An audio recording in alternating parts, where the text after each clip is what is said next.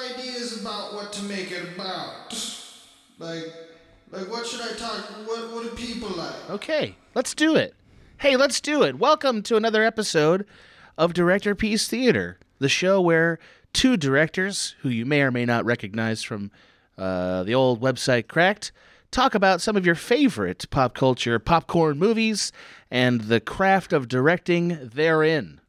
Sometimes we'll talk about how movies are marketed, how they're made, what they mean, all kinds of different things. I am one of your co-hosts, Adam Ganser, and with me is my favorite side of fries, Abe Epperson. You didn't expect that I do it perfectly, did you? I actually wasn't anticipating. I thought I was going to do the intro this time. Yeah. Usually we do vice versa, but you took the intro. You're running with it. I like it. You're in a good mood. I am. I'm jovial. Yeah, but it means that I can't use that joke later, so... So now I'm really all out. I can't do our typical bit of me mispronouncing my name or something like that. You're getting 20 words out of me, max. I'm not a comedian, man. I can't just be constantly thinking of bits. You and I have been deflecting the name comedian, the job title comedian, for about 10 years now, wouldn't you say? Oh, I wouldn't say it was me who's deflecting it. I would say it would be my audience. I would say facts have been deflecting it. Yeah, I would say that, like, hey, no one's ever come up to me and been like, hey, you're funny. You a comedian? It's true. Although I do feel like when you talk to people or work with people who are not in the comedy field, uh-huh, they do sort of lump you in more with comedians, and then you have to like, well, I'm actually a filmmaker, and they go, okay, and then they immediately punch you because they don't want to hear any of that. Yeah, they're usually they don't want to hear a word of that. Yeah, me too. But it usually starts with like, why are you in my house? Please get out of here. Right. These are the things that people say. Give me some chili first, please. Yeah. I just need a little chili and I'll be on my way. We have two very different bits. I like it. I assume if you're going to break into a person's house, it's that they got some chili. I get, what else are you doing there? Fucking yeah, dude. Fucking chili? Fuck yeah. Agreed. The right answer, dude. Doesn't even matter what kind. I'm fucking in. Fucking love this, dude. Let's just make a show of this. A show of us. We're talking about reasons we might steal chili from people in their own homes. Yeah. We just run with whatever we did not agree upon. We yes and too hard. Just, you know? Just tell it's in... Just does not make sense. Just doesn't make sense. Yeah, the nonsense improv. Yeah, it sounds great. Yeah, we're comedians. That's definitely a thing people need. Yeah. It's what comedians do, right? Yeah. Zing, zing. Yeah. All right, let's shut the fuck up. Let's do the thing that we're actually good at. Agreed. Thank you. So, Abe, I wanted to talk about a movie I'm sure both of us have watched a number of times, uh-huh, and that is the movie Ferris Bueller's Day Off. I'm looking at the poster right now. It's in my living room.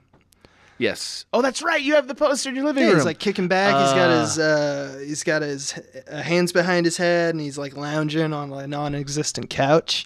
With his face says, "I'm a cool guy." It really does say that. I'm a cool guy. He is one of the most confident movie characters we've ever seen. I think that's fair to say. Yeah.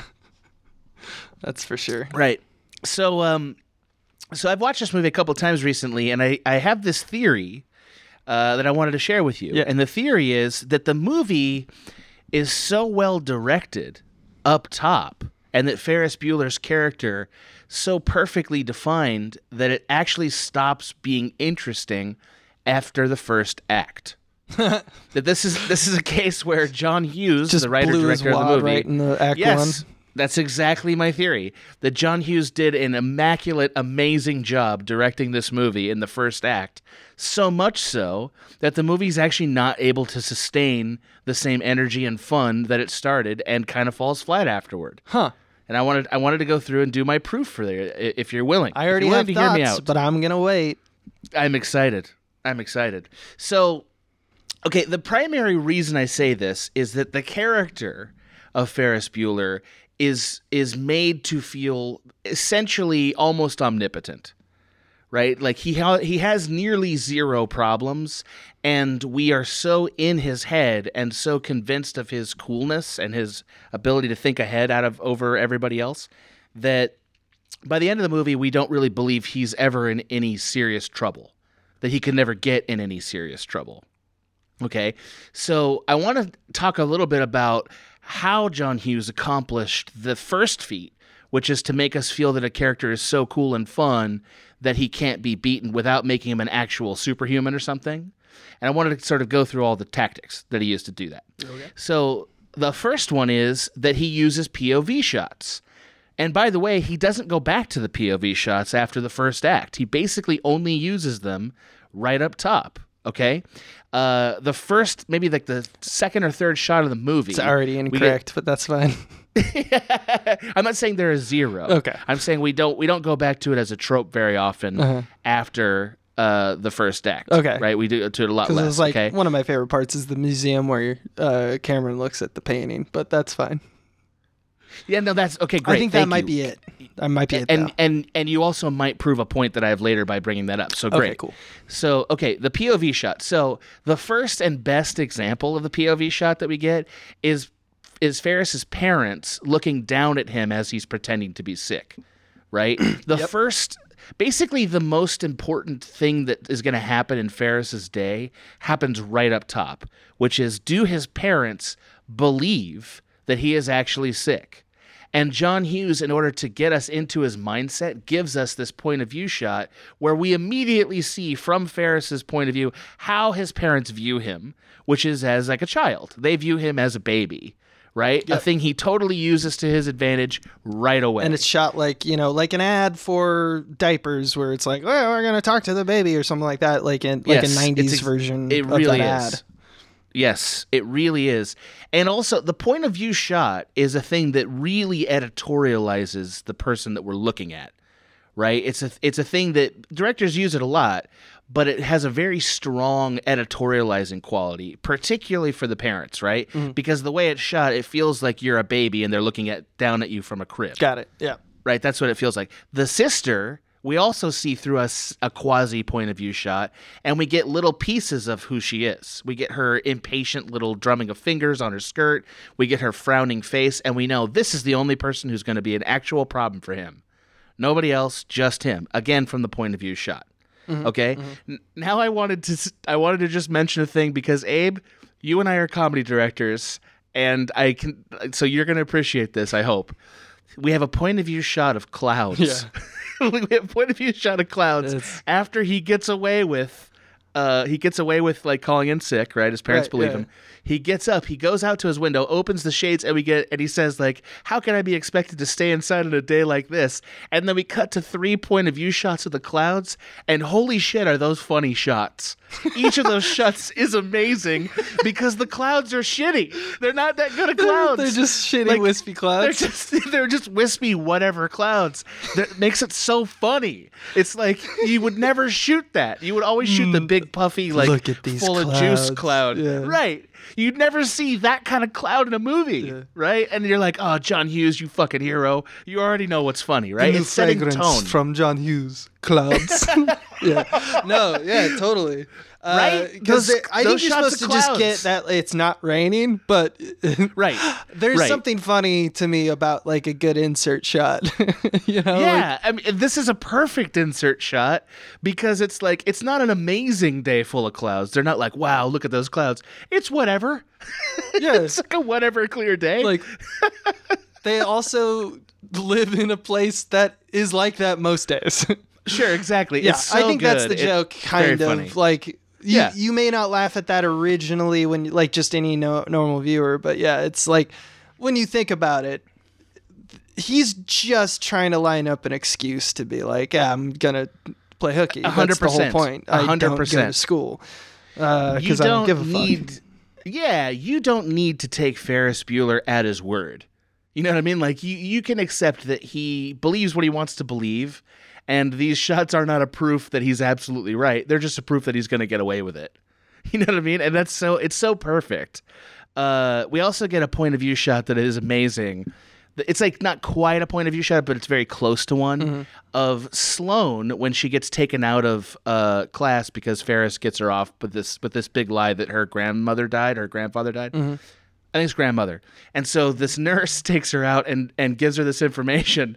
Listen, I'm sorry, I'm bearer bad tidings. So your grandmother died. And then we cut to the reaction shot of Sloane that's basically a point of view shot. And her acting is so bad. It is fantastic. It's just right. It's so funny. Crying. Yeah. Yeah, the fake crying is fucking hilarious, right? Because none of these people are convincing at all.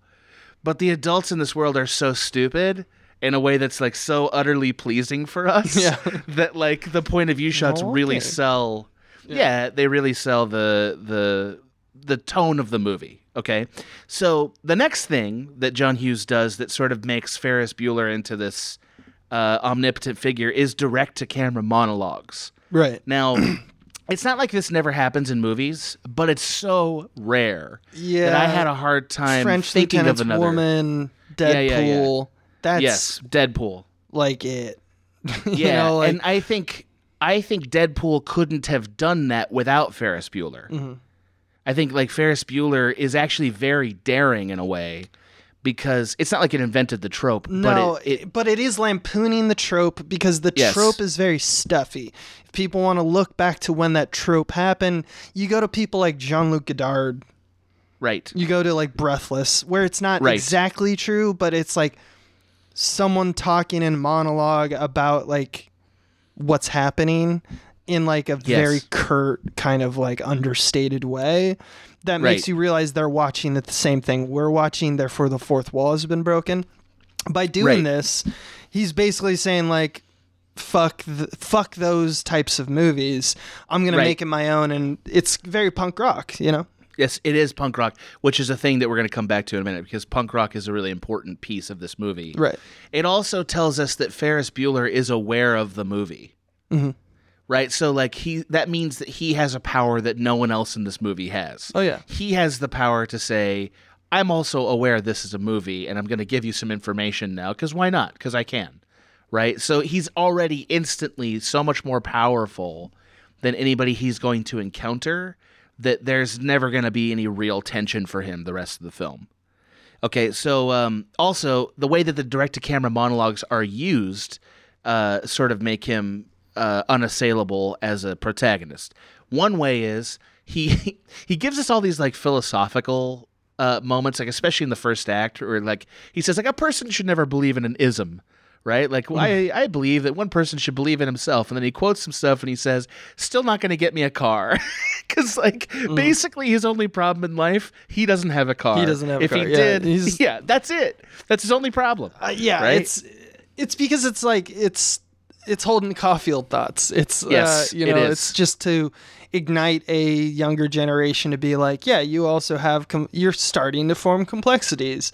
Correct. So you have thoughts on isms, but you also have problems with like not being an adult, and that's also a stupid thought. But we're not gonna shove that in your face, you know, so you can enjoy the fucking movie.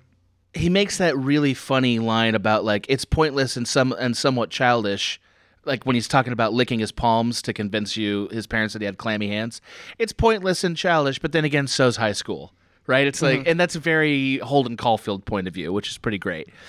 He also basically whenever he has these philosophical conversations, or even like a really sweet moment with his dad, he's just like so obsessed with his teenage problems that he blows that stuff like right aside, right? He has that phone call with his dad, who's like, "Listen, I love you, pal." You know, like it ends with this very sweet moment with his dad, and he like hangs up the phone. And he's like, "I can't believe Cameron's not listening to me." Like, just blows right past this thing that's just very funny and meaningful in most other movies. You know, he's all, I mean, because he's a self-interested dick. He's selfish. But I'm not here to shit on the guy because, like, I'm not trying to like. Do the Ferris Bueller's actually the devil? Like I'm not interested in that take. I mean, you kind of already know, but he's fun, just like Deadpool is insufferable, right? But it's fun, you know. Like he's just having a goof, you know. Again, like see, the only other way we would accept this kind of character is when he's somebody like Deadpool, who is legitimately a superhero. you know? That's an interesting problem. Like, we couldn't see, I mean, we could, but we don't really see other high school movies or other movies about normal people who have this amount of control over the narrative. I don't know. I think this trope and this movie gave birth to the, now I know what you're thinking. You know, right, like the intro. Like, I saw it recently on the Sonic the Hedgehog movie. You know, it's just like, it's the thing that, like, it's a cliche at this point because it also allows you to do exposition and explanation really fast. So it's like a writer's crutch, but it's also a very transparent way to make you like endearing toward a character, because they're speaking directly to you. They're not in a situation, you are with them. Correct. That's neither here nor there. The point is, you can be an asshole and still do this trick, as we've proven with like the source material. Because I think like Ferris Bueller's Day Off is like kind of, if we're all to say like what's that trope all about and where did it kind of start, it's more or less this, because this is what was big enough to make it in our perspective, in our minds. It's like it's that formative, right? Like it's that formative. Of like Guillermo del Toro didn't invent steampunk, right? He made it in our heads. Now, correct. Why we all know and can use the word steampunk and know what we mean. Pre Guillermo del Toro, that was only a small niche of people. I think that Ferris Bueller's the same way to this type of trope. Agreed. I totally agree with that. Okay, so just a couple other tactics that John Hughes uses to empower Ferris Bueller.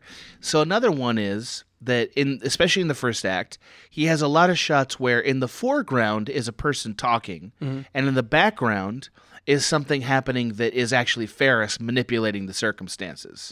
And that thing is usually out of focus, right? So he uses sort of depth of field stuff to establish that in the background of all these scenes is Ferris Bueller manipulating everybody and everything to his purpose, right?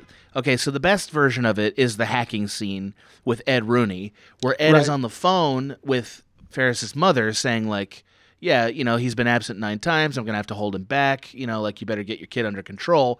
And then we look at the computer screen, which is being manipulated in the background out of focus, and realize Ferris has hacked it, which, by the way, how? He's hacked the computer and eliminated 7 of his 9 absences. You know, amazing, right? There's another incredible shot that I'm not sure was planned, but it's just great, that is basically a single of Cameron in his car debating whether or not to go over to Ferris's because he's quote-unquote sick, right? And Ferris does a lot of manipulation to Cameron to get him to get there. Right. So Cameron starts the car, and he's like, this is ridiculous. Oh, he's going to keep calling me. I'll go. No, I'm going to go. And then he's like, no, I'm not going to go. So he gets out of the car, and we have this wide shot where he gets out of the car. And then we cut back to the empty driver's seat. And in, and the, you background, see him in the back. It's a beautiful shot. It's a great, really good, effective shot. It's so effective because it tells you that it's actually him acting out what Ferris is doing to him. Yeah, you know, exactly. It's so perfectly done and so artistically done. And it's a cool thing for, because we all are wise as audience members that if you're locked into focus on something, you want my attention to be there. And when it's an empty seat, we already know Cameron's going to take the seat. We're going for a ride, baby. The movie's going to happen. You know, it's like it's so telegraphing to us. Before he's made his decision, we know the decision has been made. Why? Correct. Because like the fourth wall break with Ferris Bueller, he runs this movie. Yep. He runs this movie. That's exactly correct. So, okay. Now I want to move on to another director tactic that I find particularly interesting. And I bet you do too, because we've had debates about this a lot in private. Oh? Yeah, we have. This is about how you block and shoot a scene.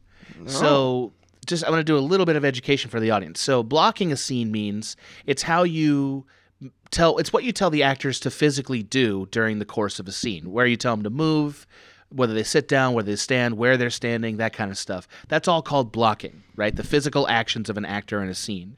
So in the first act, Ferris has a whole bunch of like little segments, things he wants to say. They're all one-shot, self-contained, blocked segments. For instance, the shower. The shower has like 4 different pieces, and in each piece of the shower, do you mean he like does, pauses what he's doing and like takes a moment to give an aside direct to camera?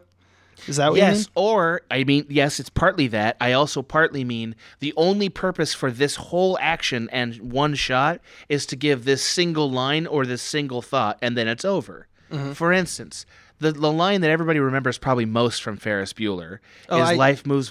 Damn it, I was going to say it. It's life moves pretty fast, huh? Yeah. So that shot, that line is actually split into two. And the first part of the line... It is? I think it is. I might be wrong. It might be the whole thing in one shot. It doesn't matter. So either way, what happens is it's literally him walking by us. Like he walks in the hallway to the shower. Uh-huh. And he says, life moves by pretty fast. I'm pretty sure he gets into the next shot before he says, if you don't stop and watch, you'll miss. Yes, he does. Right. I think he's in the shower at that point. Yes, right. Meaning that each piece of this is specifically chosen by Ferris for us to see. For us to see. Right? So, he is deciding when he gives us information and what information he gives us. And camera has to move for him. Correct. And if you doubt that, it's most obvious after he does the Mohawk singing thing when he sings Donkashane in the shower, mm-hmm. and he's looking at us while he's washing up, and then he puts his hand up in front of camera. Yes, because he's washing his balls. Because he's washing his balls, right, which means you're not allowed to see this. Uh-huh. The rest of it you were allowed to see. This you're not. Which also shows that some element wasn't planned, so it's like... It's quirky because he's he's in control, and he's like a god, but he's also kind of winging it, you know? Right. Yeah, totally. Like he's shooting from the hip, but he's so good that he's allowed to do that. So it's fucking fantastic, right? Yeah, it's very so good. Well done. It's very effective. It knows what it is doing. So, I talked a little bit about the shower sequence. I'll move on from that piece. The entire conversation that he has with Cameron, when we meet Cameron, who's in bed, and I'm so sick and I'm dying, etc., right? Yeah. Ferris is sitting in a swimsuit, lounging with hula music behind him, always one step ahead of Cameron. We never go back to that place or tone or setup. Can I tell you, though? Well, because it's Ferris Bueller's movie, and that's Cameron. I think the introduction of Cameron is just as, if not more on point. It's definitely shorter, because Ferris Bueller's just a whirlwind of language, so he's constantly talking. But Cameron just singing with the non-diegetic sound that's happening. Yes. He is actually doing the same thing Ferris is doing, but he's using it to be depressed, because, that music is not being played on his radio. He's just singing. He's singing what we're hearing, where he goes let my Cameron go. Yeah. And it's just so evocative of what Cameron is, which is just he's down in the dumpies. He's not. I don't want to go anywhere. I'm Cameron. That's all we needed, and we're off to the races. I think it's more to your point, because it's Hughes can do this with any type of. Effervescent character. I guess effervescent's the wrong word, because I wouldn't say Cameron is effervescent, but direct or clear character. He can do this with them, and he's showing you, here's me having fun with Ferris and how I do this. Look, I can just turn on Cameron for 45 seconds and I can do it in 45 seconds. He's calling a shot. He's he's fucking Babe Ruth calling a shot. And then really it's right after hitting a home run, he's just and real quick, just throw me another one just real quick. Yeah, that one's gone too. He's just knocking them out. They really are such strong and concise, perfect character introductions. Now, I want to talk about Cameron a little bit later, but I'll say one of my major points now, which I'll get into a little bit more detail later. Most of the, sort of internet meta-narrative about Ferris Bueller is that Cameron is actually the hero of the story. Yeah, and, sure. Cameron has the narrative, and Cameron, Ferris is a figment of Cameron's imagination, etc. Sure, and it all basically boils down to this introduction. This introduction is the fertile soil of this theory, because he's the first person that has a real problem in the movie. Yeah, he's also the one who changes over the movie. Yes, right. He is the only one that changes. Yeah, right. Yeah, exactly. And the fact that they share this one trait, which is that they are aware of the movie, because Cameron's a little aware of the movie, is what makes people in their brains think, oh, maybe Ferris is actually a figment of Cameron's imagination. Maybe that's a narrative thread, right? Like it's this is not a thing that some clever fan invented out of nowhere. This is a thing that has a little bit of proof in the movie because of how Hughes directed it. You know, like that decision actually could spring forth that fan theory. I don't believe that, but it's an interesting fan theory. I don't give a fuck about that theory. I know. I don't either. And I don't want to spend forever talking about it. I think he is the protagonist and that there's no denying that. I think he's depending on your definition of protagonist, but it should be pretty clear what a protagonist is. But what you're saying. I think just according to movie definition, absolutely. And we're going to talk about that more in a little bit, but that's true. So, okay, I'm going to move on to just my summary of this blocking thing that I'm telling you about, because it happens all throughout the first act. Mm-hmm. I've given you just a couple examples, is that it's a way of describing the absolute control Ferris has over everyone else and information. And the perfect summary of it is the moment that he plays the sick... like all those sick sound effects on the keyboard to the Blue Danube by Strauss, right? It's first of all, it's amazing. It's iconic. Everybody remembers it, but he plays that song. It's a classic song. And it's literally the way that he's convincing people he's sick, and he's playing it for entertainment, and looks at us as he plays it and goes, eh? Right. He's literally selling us see what I can do. Yeah. That's what he can do. Right? He can play everybody with his little tools. It's amazing. Okay. Yeah. So this other thing, I just thought you in particular would love this. This movie, if I remember correctly, has only one dolly shot in it. I don't remember another dolly shot, but in the first act, there's only one. It has one dolly shot, and it's the moment that Ed Rooney is making fun of who he believes to be Ferris Bueller, who's lying to him about Sloane's dead grandmother, and he's like, wheel her old ass corpse down here. Mm-hmm. And then his secretary says, Ferris Bueller's online too. And there's an amazing dolly shot into his face. Jeffrey Jones' fucking face. With that great sting, it's you fucked up. And you it's one of the... up now. Yeah, it's a wonderful shot. It's a great shot. It's not the only dolly in the movie, but it's the only dolly used in that way. Where is it? Huh? Oh, yeah. I don't remember the other dollies. No, in the museum again, when they're walking laterally against the paintings and acting like art. Yes. People, I guess. Correct. Art critics.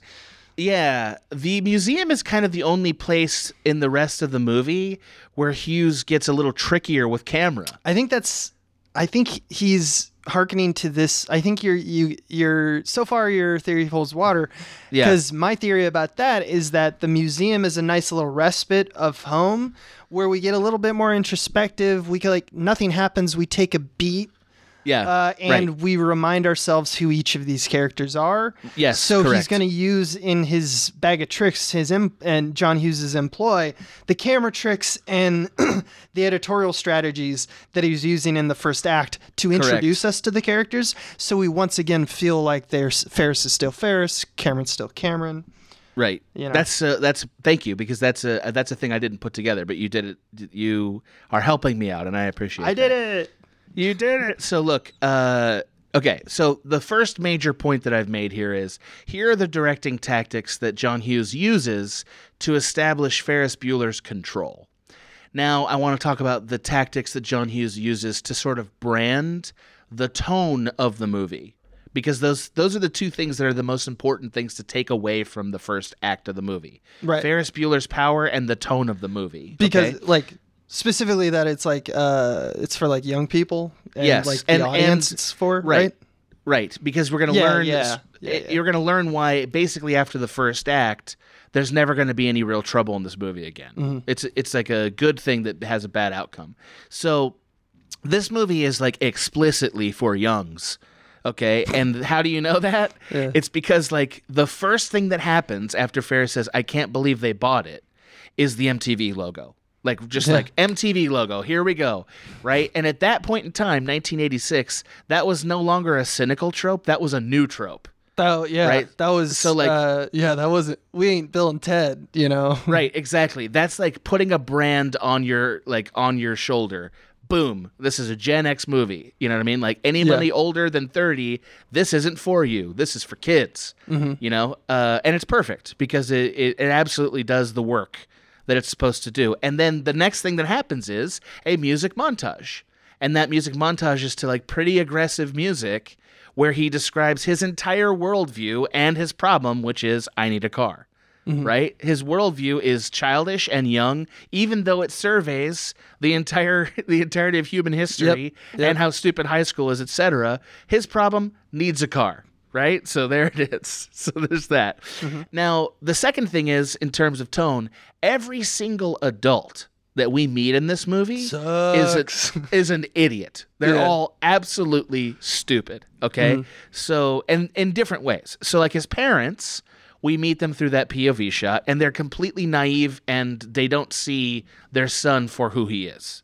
Right. They're stupid. They're naive. They're so sweet. They're not a threat. Okay.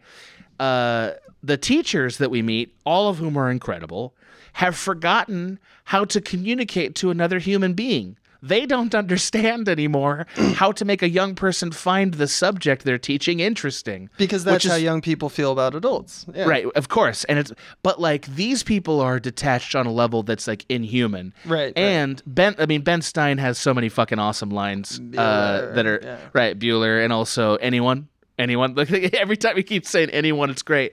And we cut to that series of close-ups.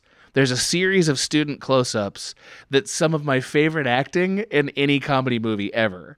It's like it's just like a bunch of Breakfast Club. Yes, but it's so good and like a portrait and amazing. There's like one guy with like reddish hair whose eyes are red in a way that makes me think he actually sat there for an hour and a half without blinking. Yeah, trying to figure out how he can stay awake for this guy, which I think you're supposed to believe that he smokes all the weed in the world. Probably, but it's like it's so well acted. It's the kind of thing that you and I would watch at a monitor and we couldn't handle for more than 10 seconds. Yeah. Because it's so funny what he's doing. And that's amazing directing. Like it truly is amazing directing because he gives us these little paintings of how young people feel about adults. Mm-hmm. And they're all so funny and great and rewarding. So the teachers are morons. And most importantly, Ed Rooney, who's the principal. Right. Feels inferior. He is effectively the same to Ferris Bueller as his sister. Well, it's Roadrunner. Yes. He's Wile E. Coyote trying to catch the Roadrunner. That's correct.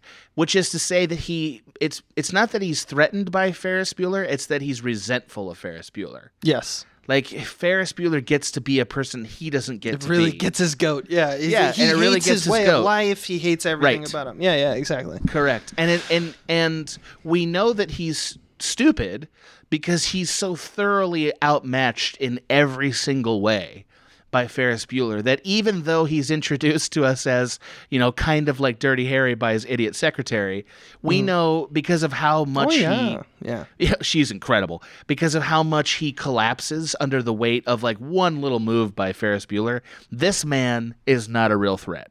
No. And consequently, he is the only person in the movie that provides a real threat to Ferris Bueller, and he is completely inept after the first act. And he spends most of the rest of the movie getting his ass kicked. Like that's all that happens to him is he like wrongly accuses people and gets bitten by dogs and spit on and his stuff torn to shreds and that's it. Uh-huh. Right? It's perfect. Yeah. So also just a quick note, when we meet his secretary, she pulls 3 pencils out of her hair. Oh yeah, that's she pulls 3. Comedy in threes, baby. 3 pencils. It's really good. Funnier than one pencil. Right.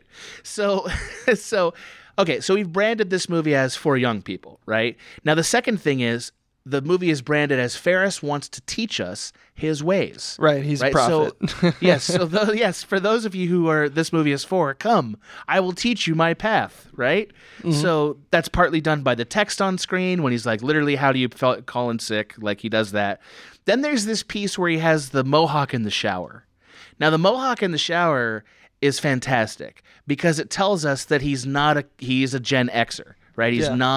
He's not a baby boomer. He's not a kid. He's not an adult playing a kid. He's a legit Gen Xer, and he's like interested in young people things, but he's singing a song that's a classic song, which is to say Ferris Bueller's power is that he knows the good stuff from the old days and likes it, right? But he's still a young person. So like he can sing a Beatles song later on. He can play the Blue Danube, right? He's wise beyond his years. Correct. Yes.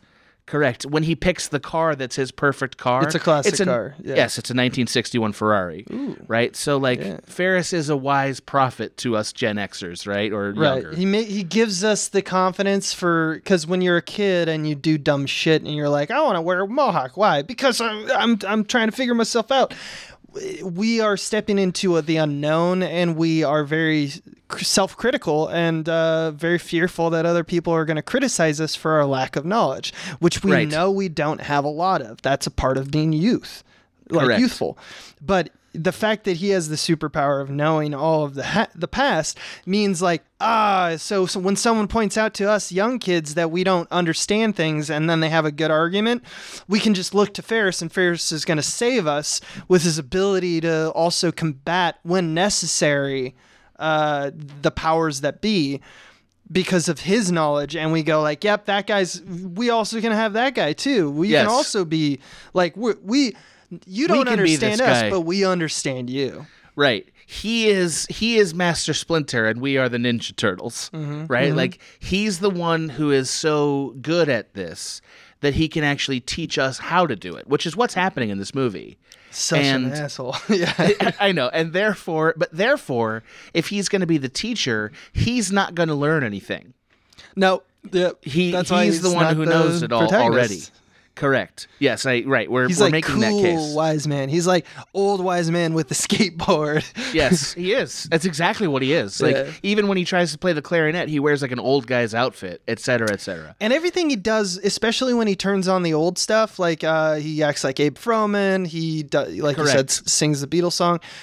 He does this thing where he's sarcastic while doing it, which is very apparent, very important to the youth, because it's a tale as old as time. Because I saw, once I got self-aware enough and I look back at what I did as a kid, when I see the next generation or like people who are younger than me, even like people born in like 1996 or something like that, I see how they love that sarcasm because they don't know what they feel about it, and that's fine.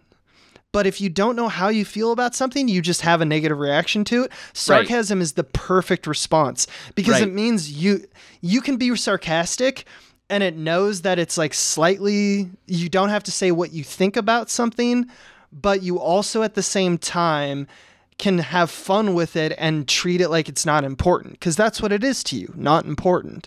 So if you know how to sing Don Quixote,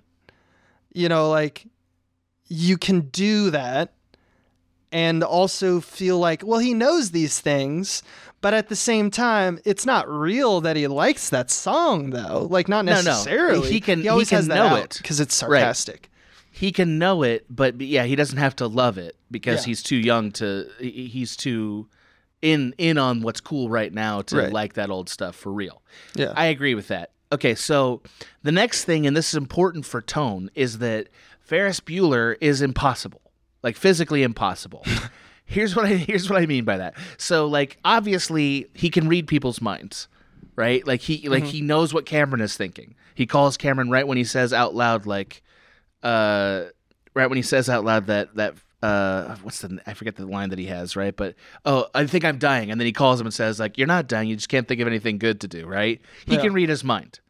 He knows when to call Rooney right when Rooney wants to talk to Sloane's father. Get me George Peterson on the phone. Oh, he's already on line 2. He already knows, right? Yeah. He hacks the computer, et cetera, et cetera. So he's omniscient. That's the first problem. The second problem is that he appears in 5 or 6 or more totally separate outfits in the first act. Within an hour's time, he has changed outfits and situations 5 or 6 times simply for a joke or to illustrate something or to react to another character, right? Like he changes to a weird hipster outfit for that one clarinet joke. Yeah, I know what you mean, because like it's we do that all the time in movies. Totally. But this not is for like an effect, a specific effect. Correct. Right. It's not just like to get another costume in. It's to, you know, it's to show that he's like a chameleon. Right. But it's not just, yes, it is that, but it's also to show that like he is a chameleon on a level that like other people can't be. Like he's beyond what other people can do because he's movie guy. He has the ability to take very hard things to be, like a fashion designer, or correct. Able to ape the idea of being Abe Froman, the Sausage King of Chicago, correct. Or sing on a Macy Day's parade. He has the ability and technical knowledge to do all these things. That's impossible. Yes, it's impossible, and just the amount of time it would take to do it. It's impossible. And he's like, right? What? He's like supposed to be 17. Yeah, he's a senior in high school. Yeah. So no, and also, just the sheer effort involved in all these costume changes is like just to make a point or a joke, you know. Yeah, I just like it's a thing you never notice until you're like, my God, how many different like situations has he been in already? Yeah. You know, because he's basically a sketch character. You've led an interesting life, Ferris. Right. He's basically a sketch character. Yeah, he is. You know, everyone else is in a movie, he's in a sketch. Anyway, so he's also able to literally control the information at his school, like his friends have about him, from what seems like a payphone. Like he can just call a payphone, and the school has exactly the message he wants them to have. Right? And but I think my favorite example of his omnipotence is like his physical impossibility is that we were introduced to a freshman who's like, oh man, he's going to get me out of summer school. Oh, right? And like freshman. That's like his legitimate relationship. Which means that at some point he had a conversation with them where he's like hanging with them. Like he spent a day hanging out with them. Yes. Right. They love him. That wouldn't have happened. Also, how is he going to get him out of summer school? And nobody, including you, the audience member, says, no, he won't. You know what I mean? Like, you just believe, sure, of course he will. I have met people who have, like, protean, circles of friends, like, where it's like, totally. Where are they hanging out? I don't know. He seems to be hanging out with that. But the rest of us have this agreement that at brunch, at a break, we hang out with each other, and it's always the same, and it happens every day. And it's like, that's normal people. And I have seen not normal people who do that kind of stuff. But it's true that he's all of these things on top of each other. It's crazy. Yes. So my next point is just sort of a fun little piece of filmmaking that I wanted to like mention for people to like appreciate how succinctly and clearly John Hughes as a director is able to communicate who his characters are. So, like, we meet Ferris Bueller, and it's basically through all their establishing shots.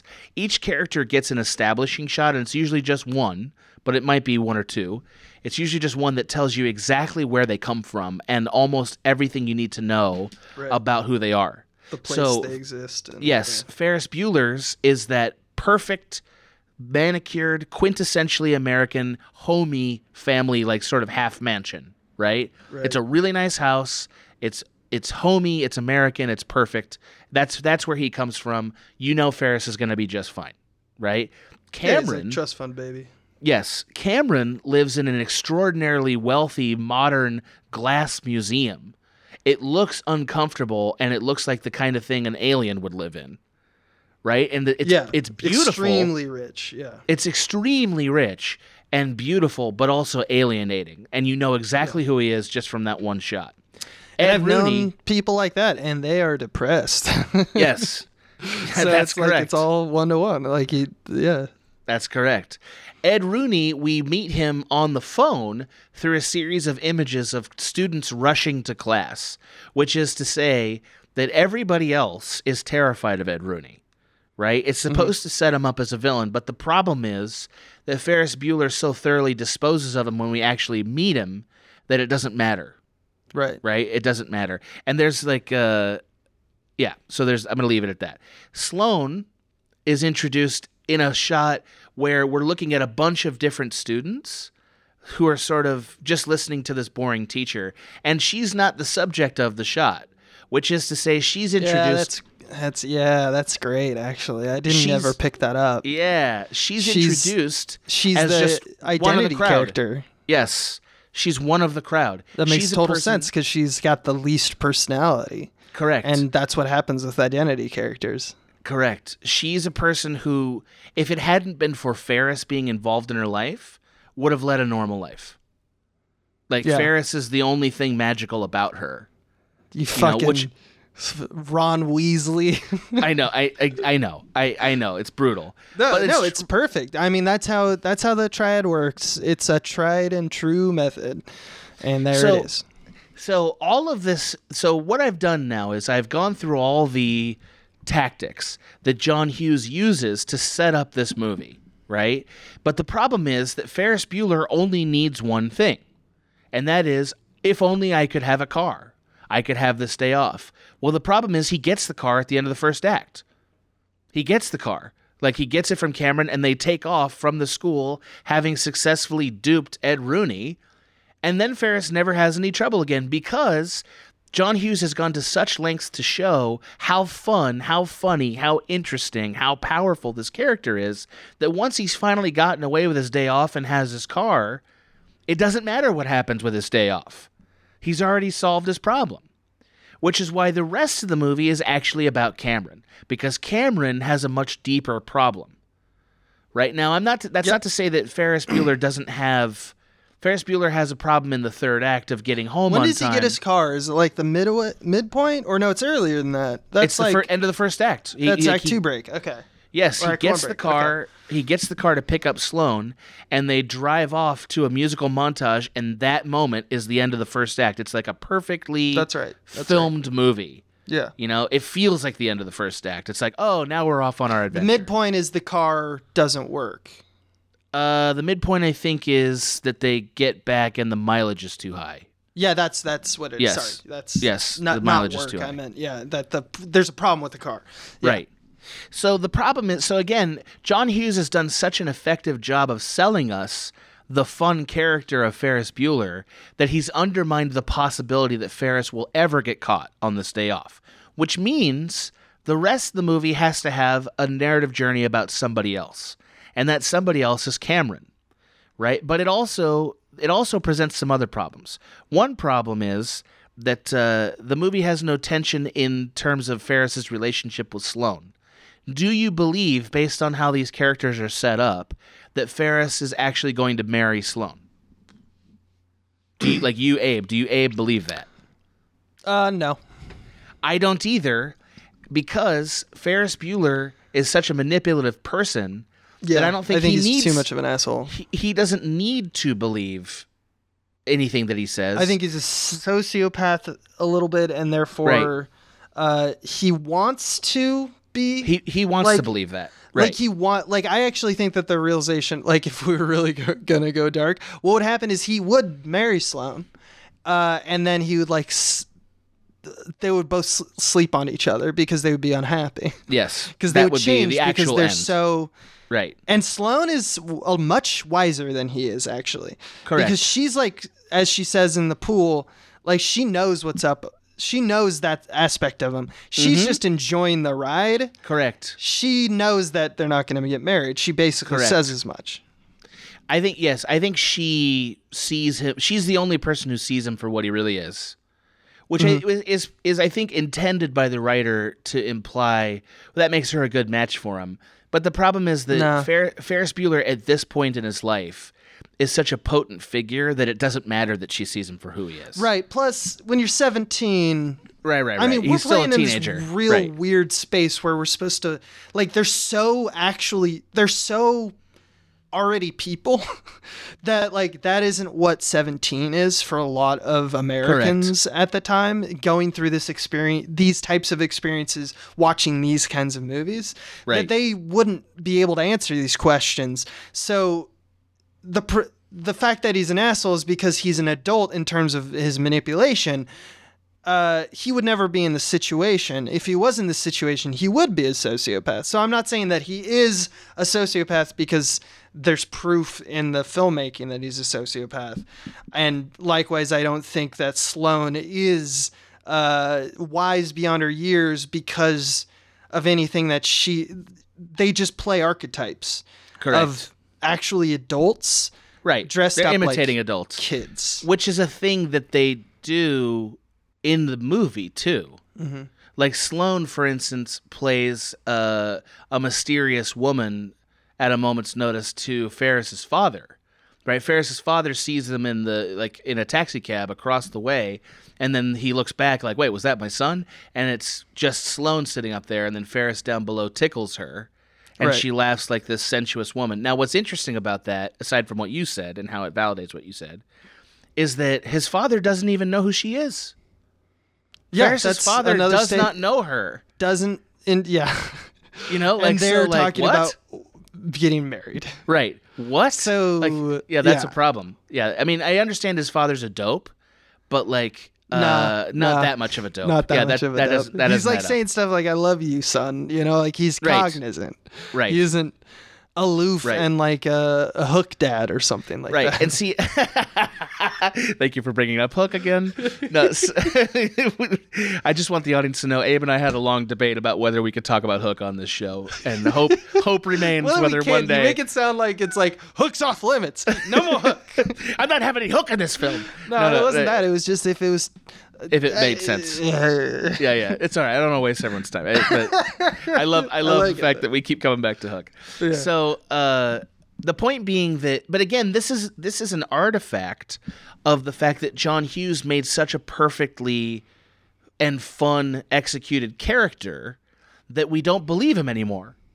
You know what I mean? Like, he's so good that we don't believe him anymore. We don't believe he can love Sloane. We don't believe he's going to get in any trouble. We don't believe that Ed Rooney can ever catch him. We don't believe that he ever would stand up for Cameron at the end when he's like, Cameron, I'm going to take it. When the car gets wrecked or whatever, I'll take it. And, of course, he's not going to actually take it because Ferris Bueller couldn't take it. He's Ferris Bueller. Hats off to Broderick. Hats off to Hughes, too. Because the way he delivers his, like, when he's finally backed into that corner. Yes. The way he delivers it is with such unbridled confidence. Yes. But also the eyes of a little boy. Yes. And it's almost like... I don't know how they figured it out. Maybe Broderick is just a genius, but I actually think it's Hughes. Because remember, Matthew Broderick is also young when he's doing this role. It's a very complex thing because he is saying everything. Like, he's like, no. It's the good thing. Like, it's not the bad thing. Like, that's what he's trying to say to his friends. Right. But at the same instance, he doesn't believe himself. No. It's so thoroughly but he wants you to believe him. It's it's like that. Like, it's not that he's manipulating them because he's like, if I get them to believe that I am this, then this XYZ will happen and I'll get the precious money or whatever. Like, no, it's because he's a little rat in a cage and he needs so much for them to believe him because so much of his personal worth is based on his support system and the idea that everyone thinks that he's likable. Correct. So the second that he's unlikable, he freaks the fuck out and turns into a child. Correct. And I don't know how much of that is Broderick doing a performance of that, or that's just how all young people are, because that's just how all young people are. It's a really cool... I mean, first of all, Matthew Broderick had won a Tony by this time, I believe. Yeah. Like, he'd had a stage career, which is a thing people forget. It seemed like he came out of nowhere. What do you win the Tony for? I forgot. It's some stage play, but he was the lead in it, I believe. I could be wrong. I didn't do detailed research on this. But just on that point, Abe, isn't it kind of fun to think that the movie Election is actually a sequel to Ferris Bueller? Yeah, that's great. That's fucking great. Yeah. This is who he became. Yeah. And it is who he would become. Because of the cyclic nature of, because he the best years of his life were fucking high school. Right, of course. And I don't think that John Hughes is necessarily trying to imply that Ferris Bueller's life's going to be awful out of high school. No, I don't think so. I think that's our cynicism toward a creature like Ferris Bueller. You're supposed to leave it. It's a closed system. Yeah. It's a closed system. That's what you're supposed to think. But also, I've lived some life and so have you. And the fact of the matter is, Election would make a pretty good sequel. It would make Ferris a great sequel, right? Yeah, it really would, because that's what actually happens. Anyway, I could labor this on and on, but I think I've made my main point, which is to say that this is one of those cases where the writer and director had such a great idea about a character and had so much fun to deliver that idea that the movie couldn't sustain it. And consequently, we get a lot more sort of meandering, just sort of hanging out with them on their day off, watching Ed Rooney totally fuck up as a detective, until finally Cameron's ready to have a real problem, or until finally Ferris Bueller actually has to get home, right? Those are basically the two remaining tension points, and they aren't around for most of the second act of the movie, right? And yeah, that's... why would they be? Yeah, why would they be? You know, and so this is why people have all these fan theories about Cameron. I think you could make an argument that Ferris Bueller has to grow as a friend, and that's why the movie is actually about him being a better friend to Cameron. Mm-hmm. And you could make that argument that he goes through a change there, but I don't think the movie feels like he went through a change there. We haven't witnessed him learning the lesson. We've witnessed him getting told off about the lesson. I mean, he does. Like, this is what you need to do, Ferris, is different from I've internalized that information. I go off into the world and I do, and I'm different now. I think the writer wanted us to believe that when Ferris volunteers to take the blame for the car, you do feel that it's genuine. Yeah, you feel that it's genuine, which is to say that he's grown. But I think, unfortunately, he's going to try. Right, but unfortunately the power of Cameron's angst and the power of Ferris Bueller as guy who can never be caught because otherwise it wouldn't be his day off, are just, they sort of overpower that narrative, right? Yeah. Which is why for the most part John Hughes tries to distract us from this problem with like bigger and bigger stunts, right? It's why Ferris Bueller joins a parade downtown singing Twist and Shout, and why they get caught on television catching a baseball game at the Cubs game, right? Or baseball at the Cubs game. Or why they have a rock star. They have that amazing art montage that everybody brings up, and it's great.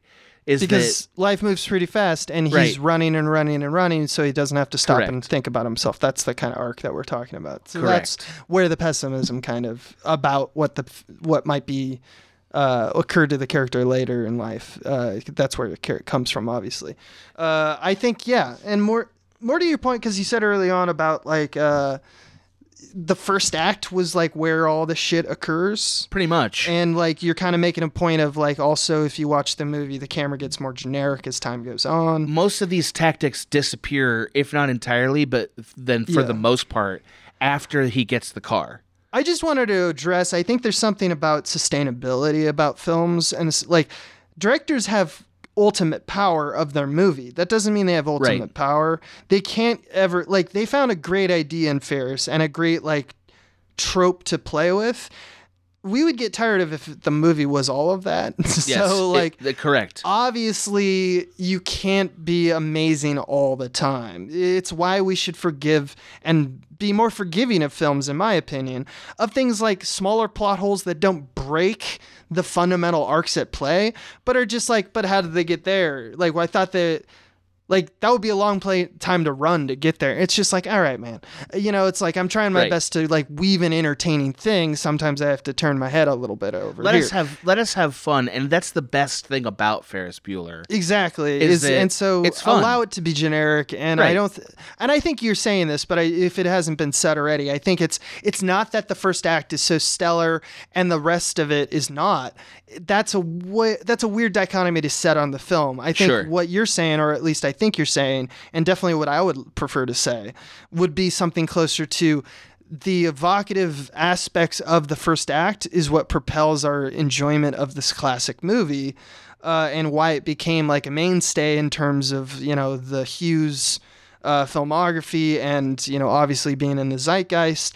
And it can't sustain that all the time, but it's why it's well known, because it's such a fervently great idea. Yeah, it's not the best movie for delivering the tension of will he or won't he get away with it, but it's the best movie for like just having a rad tone and character intro, the likes of which... Yeah, it's not like the idea.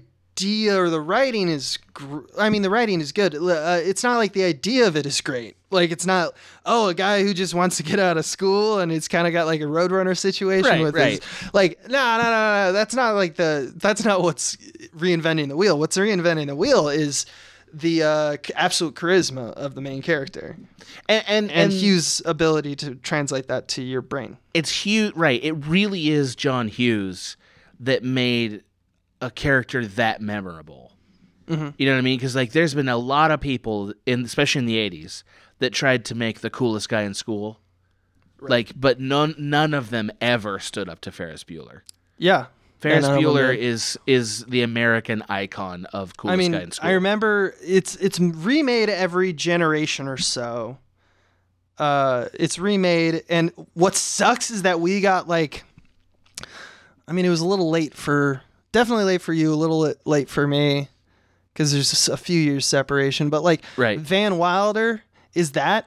And he sucks. He like, just doesn't hold a candle. Gen Xers got fucking Ferris Bueller, and we got, they did. Ah, fuck off! Like, we got shitty movie versions of it. Xers can complain all they want, but they got Nirvana and they got Ferris Bueller. Those are two pretty good things. So they better settle down. Yeah, man. That is definitely why that movie works, and it is. Yeah. I thought you did a very good job of dissecting it for us. Thank you. Yeah, I mean, I really enjoy approaching a movie, and maybe the audience will find this fun in their lives, or maybe they won't. I try to approach a movie that I know I like if I'm going to rewatch it and ask myself, like, well, why do I like this? Like, what is it about this that sort of stuck with me? And not do like a self-analysis, but do analysis of the movie. Yeah, what is it doing like, to trick me? Yeah, what's it doing? Right, and that's not what led me in a mean way, but like in the way that film directors do. Right, and that's what led me to rewatch this, because it was like, boy, yeah. Ferris Bueller just fucking rules, and like, it's not a movie that is ever going to win an Academy Award. It's not a movie that was ever going to win any acting awards, but it's like every bit as important as 99% of the Best Picture winners in cinema history.